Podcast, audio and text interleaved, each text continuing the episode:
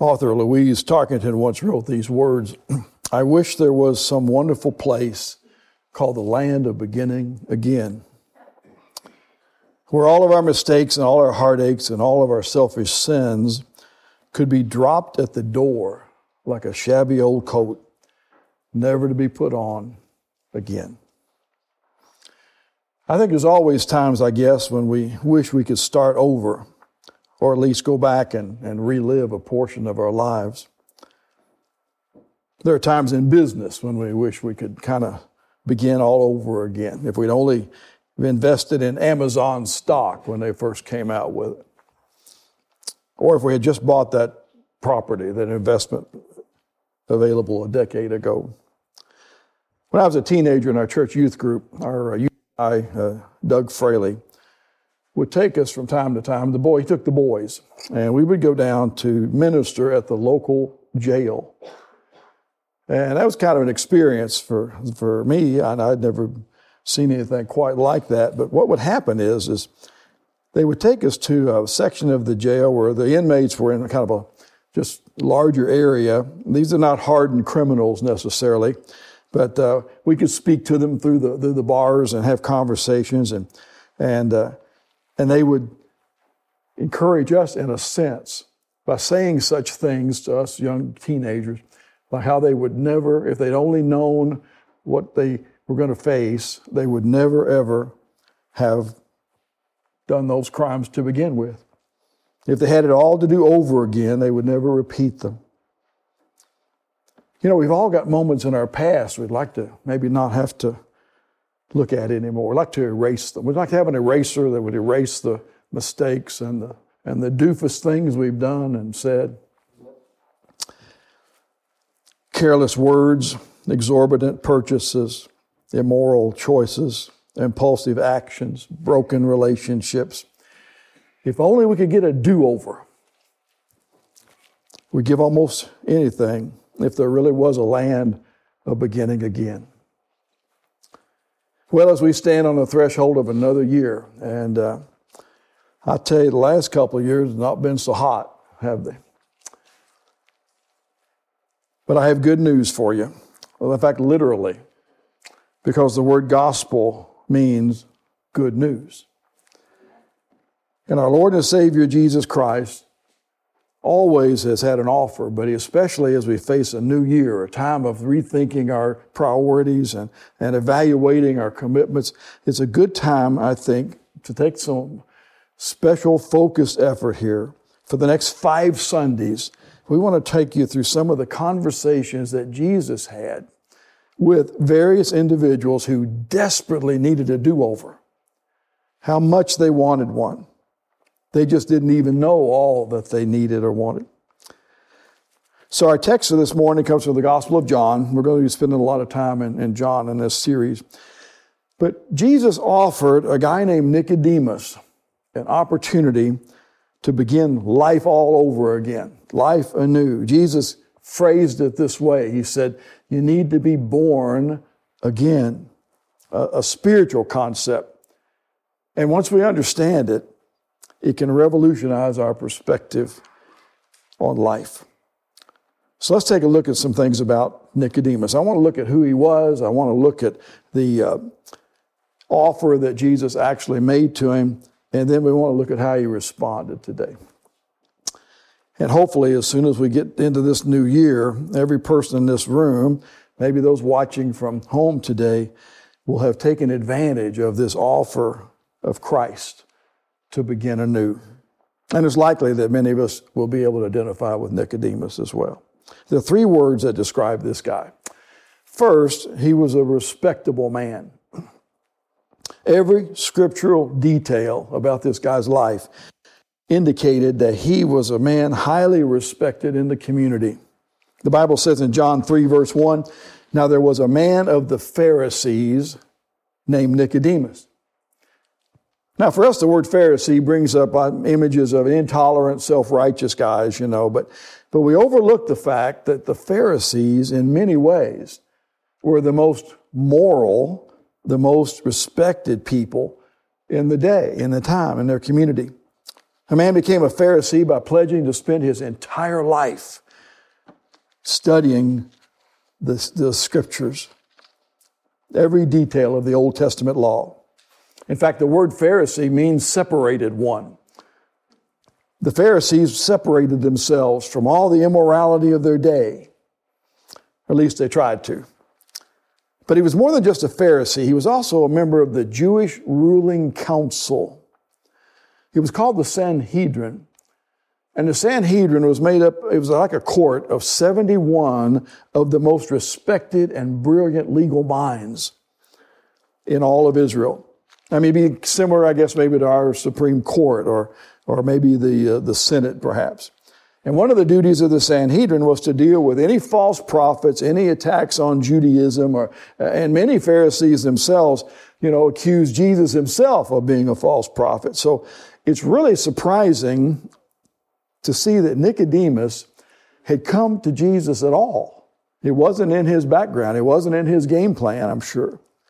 And much less to declare in verse 2, Rabbi, which was a very respected term, we know you're a teacher who has come from God.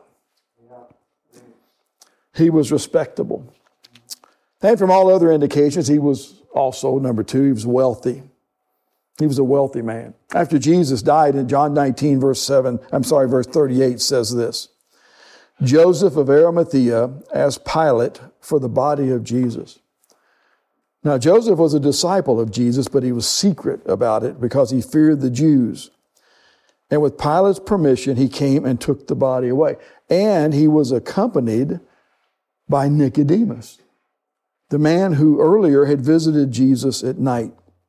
And Nicodemus brought a mixture of myrrh and aloes, about 75 pounds. See, only a, a person of means could bring that kind of gift to help bury Jesus. One writer said of Nicodemus, here was a man who was at the same time the equivalent of a college professor, judge of the Supreme Court, and a bishop in the church. He was not only respectable, he also was wealthy.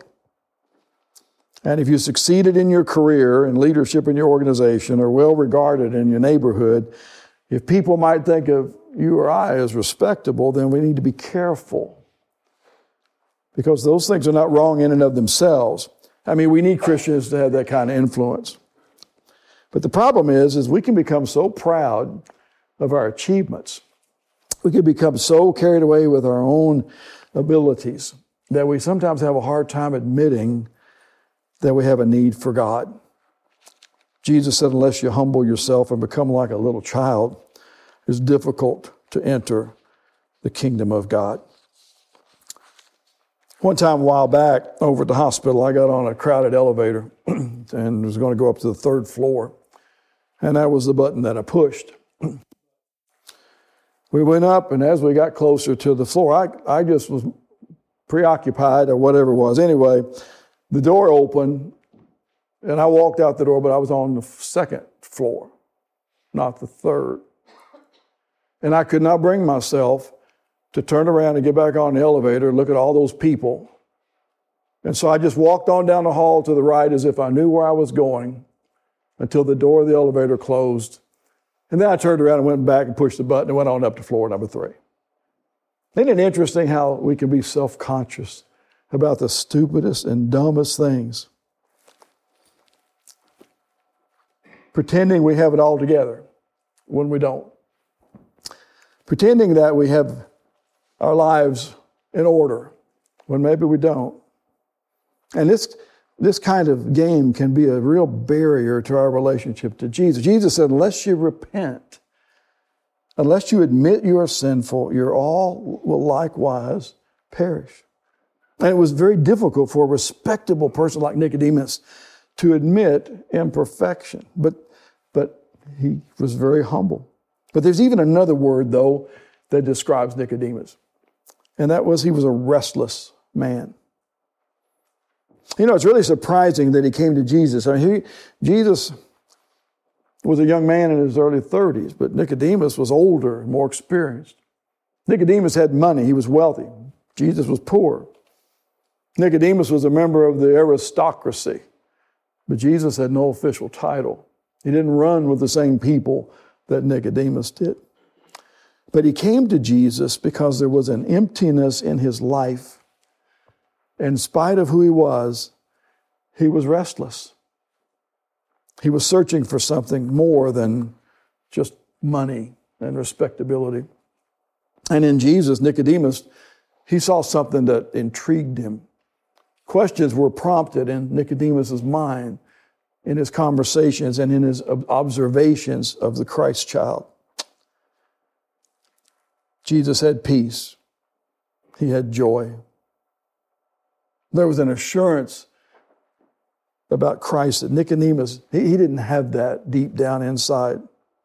And of course, he could not dismiss the miraculous things that Jesus had done, all the miracles. They were spectacular. So, so even though most of his colleagues viewed Jesus as a leader of a temporary religious fad, Nicodemus did not. He was an independent thinker. He wanted to discover on his own for himself. And he came to Jesus one night.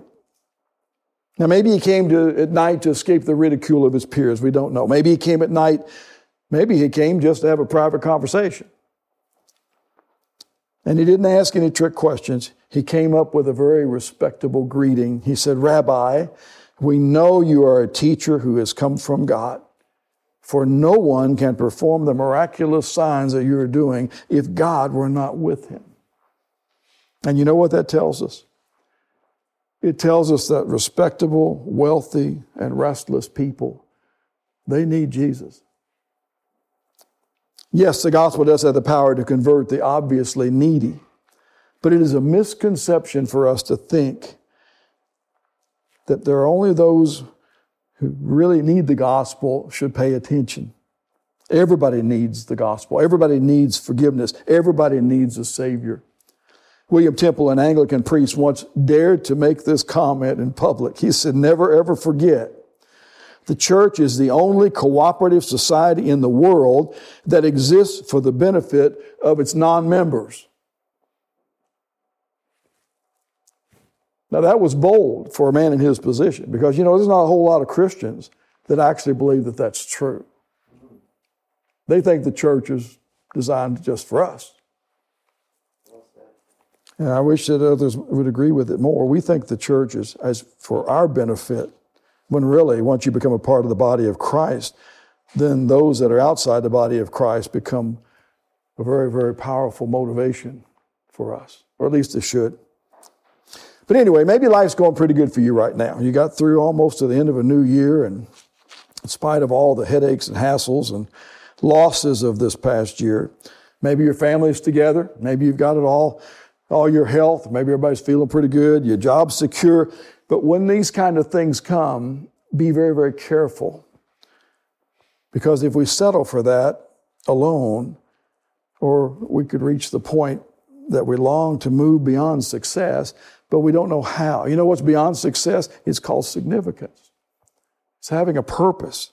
And there's an important distinction. So, what good is respectability or prosperity if our one life on this earth doesn't count for anything? We're just selfish little clods, you know, rolling along on the hillside of life. Jesus asked in Matthew 16, 26, What good will it be for a man if he gains the whole world, yet forfeits his soul? All the money, power, pleasure of this world will not satisfy the spiritual hunger of the human heart. We've always been searching. We always have been. To fill that God shaped hole in the very center of our being. Jesus said, Matthew 4, man does not live by bread alone, but on every word that comes from the mouth of God. Now, Nicodemus didn't exactly know what it was. But there was this rest, restlessness within him.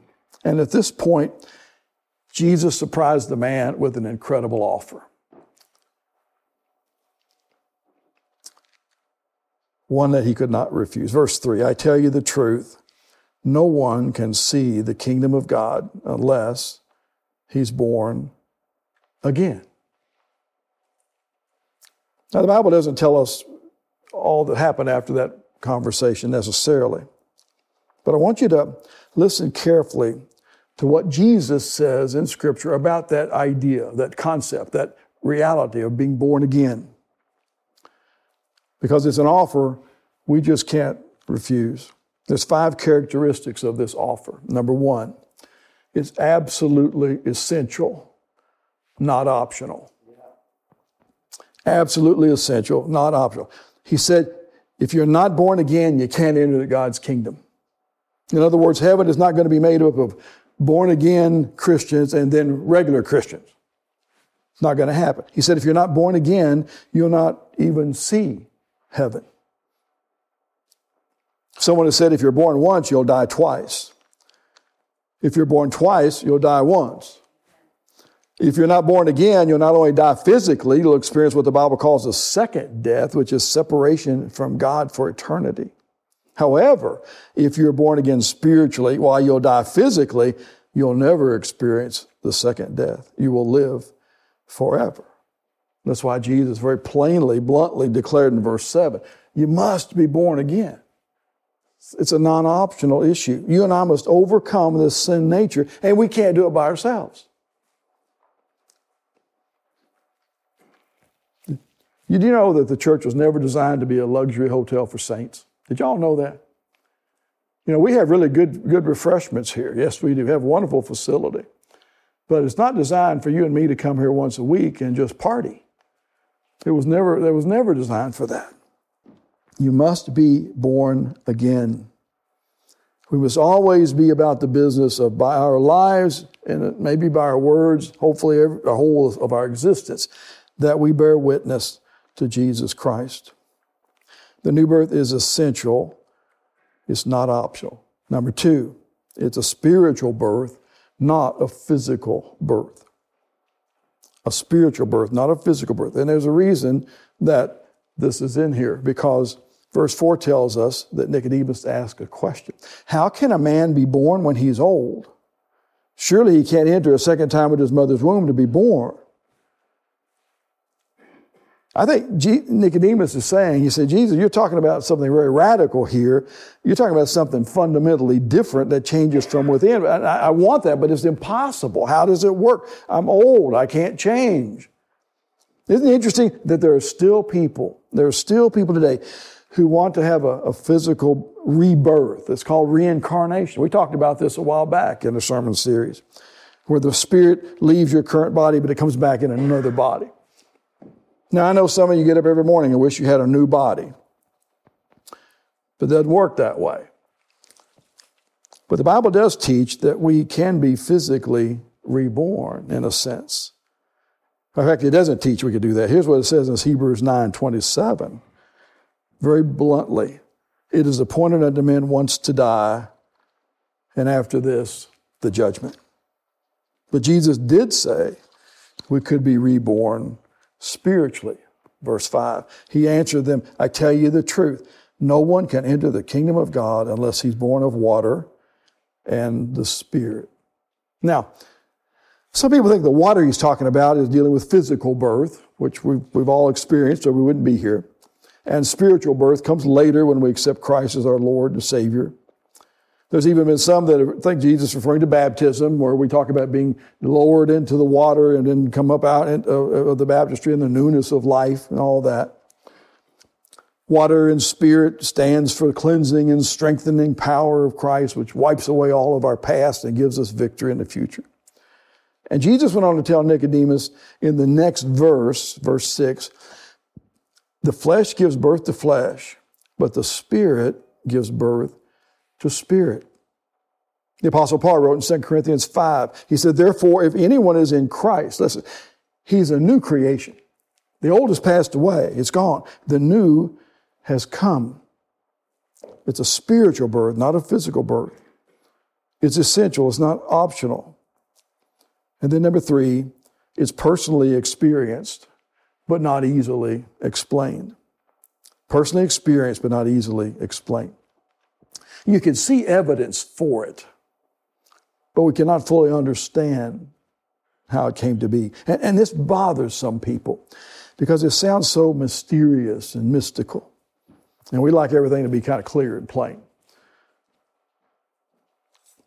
So, like Nicodemus, we also have to ponder the question how's it possible? How's it possible in this new year coming up that we can be given a new life?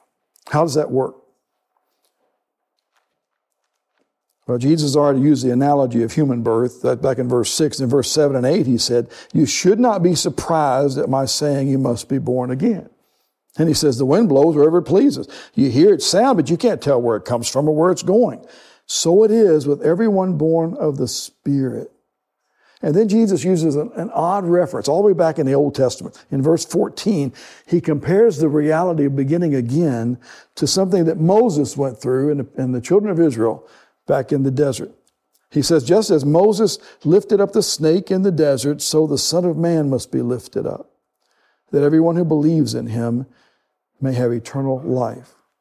See, in the Old Testament book of Numbers, the Israelites had, were being uh, attacked by poisonous snakes and, and they were dying. And God told Moses to make a, a bronze snake and lift it up, hold it up on a pole, and everyone who looked upon that snake were healed. Now, that made no sense, certainly defied reason, but it worked because it was ordained by God. Now, I don't understand why Jesus being lifted up on a cross necessarily can save us. I don't understand how when we surrender our life to Him, our sins will be forgiven and we can begin. I don't understand that, but I know that it happens because many of us here today have experienced it. We know that it's true. I have a book in my library written by an ex convict named Chuck Colson.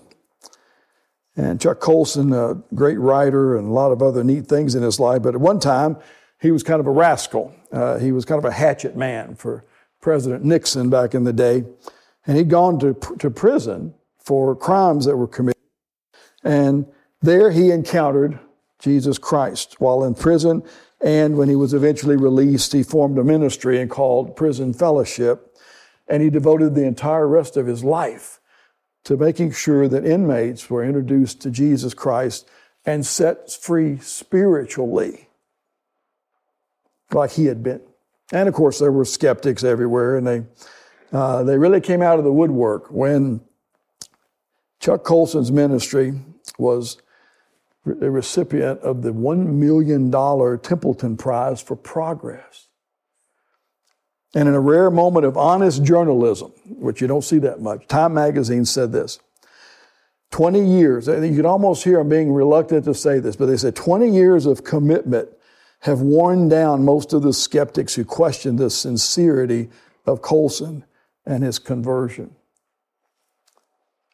Chuck Colson explained the transformation that had taken place in two words. They were the title of the book. It was called Born Again. Just what we're talking about here today. Now, we cannot fully explain it, but even the world cannot deny the evidence of it. And then also, the new birth is by faith and not by works. It's by faith, not by works. The most well-known verse in the Bible is John 3:16. But we all have bad memory, so let's recite it together. Can we do that? For God so loved the world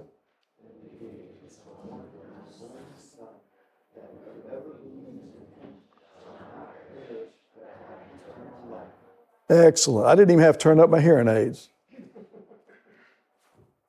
Isn't that a wonderful verse? Notice it's for whoever believes in him.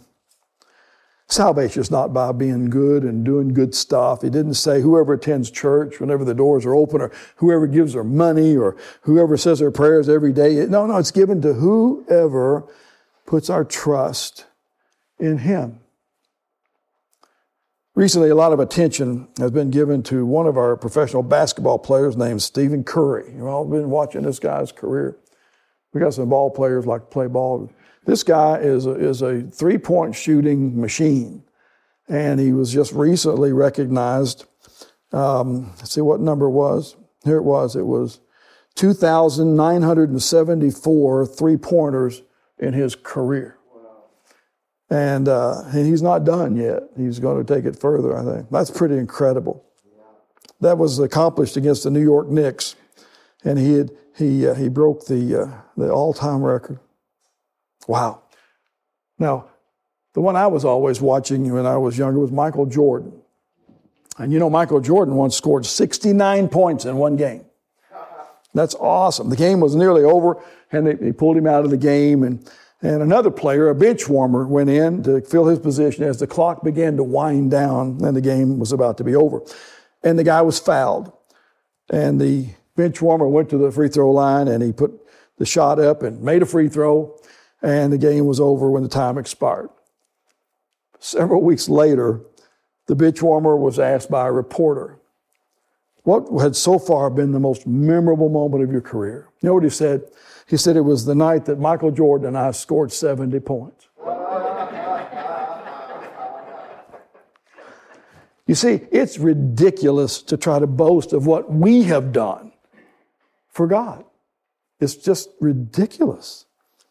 God has provided our salvation. He is the one who came down to earth. He died on the cross. And we're saved by a relationship with Him and not by our own efforts. It's, it's by faith, not by works. Titus 3:5 says, He saved us not because of the righteous things we had done, but because of His mercy. He saved us through the washing of rebirth and renewal by the Holy Spirit, whom He poured out generously through Jesus Christ, our Savior. And then, number five, finally, the new birth is personal. It's not universal. It's personal, not universal. Verse 17 says, For God did not send his Son into the world to condemn the world, but to save the world through him. And then verse 18 says, Whoever believes in him is not condemned. But whoever does not believe stands condemned already because he's not believed in the name of God's one and only Son. The offer of salvation is extended to whoever believes and puts their trust in Christ. But if we sneer at God or indifferently reject his offer, then we're already, we're already lost. We're already condemned.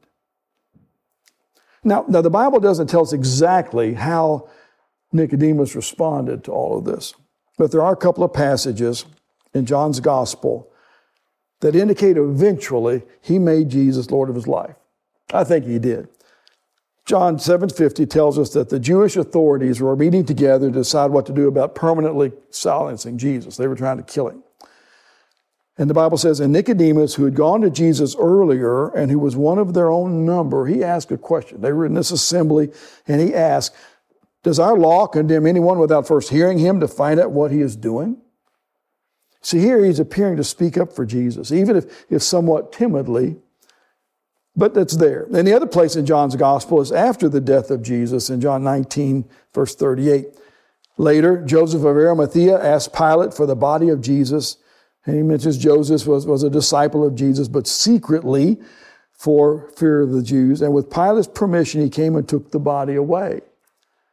And verse 39 says he was accompanied by Nicodemus, the man who earlier had visited Jesus at night. Nicodemus brought a mixture of myrrh and aloes about 75 pounds. Now, both of these men were trying to see that Jesus received a decent burial. And in doing so, they were demonstrating their devotion to Christ. I, I, don't think Nicodemus is any longer a secret disciple. I'll tell you what, when Jesus came out of that tomb, I know he wasn't. But you have to wonder why did he wait so long? I mean, he actually talked to Jesus and watched his life and saw the things that he was doing. Why did he wait so long? God graciously says, Whosoever will may come. Whoever believes in Jesus has everlasting life. What, what an amazing offer. How can you possibly refuse it? And as we will soon enter a new year, if you haven't already, I hope that you will accept God's incredible offer. In case you missed it, here it is again. Listen carefully. For God, the greatest being, so loved the greatest emotion that he gave greatest virtue, his only begotten Son, greatest gift that whosoever, that's the greatest invitation, believes in him, the greatest simplicity, should not perish, greatest promise, but have the greatest assurance, everlasting life, the greatest reward. Heavenly Father, we are so, so, so blessed. And you are so, so faithful. But we so often are not as sincere and not as serious as we should be about this matter. And so, Lord, as we begin to kind of turn our attention to what will hopefully be a, a better year than we've experienced this year, been a hard year. I pray, Father, that we will get a jump on this, that we will start at the very beginning of this new year to reassess our walk with you, our relationship with you. And as we go through this series and see all that you have offered to us, then we will respond appropriately with grateful love and commitment. And Lord, I ask that you would help us as we start this new year to, to start it with a new commitment to move beyond wherever we've been in the past and move on to the place you want us to be in the future. Help us, Father. We need the help. In Jesus' name, amen.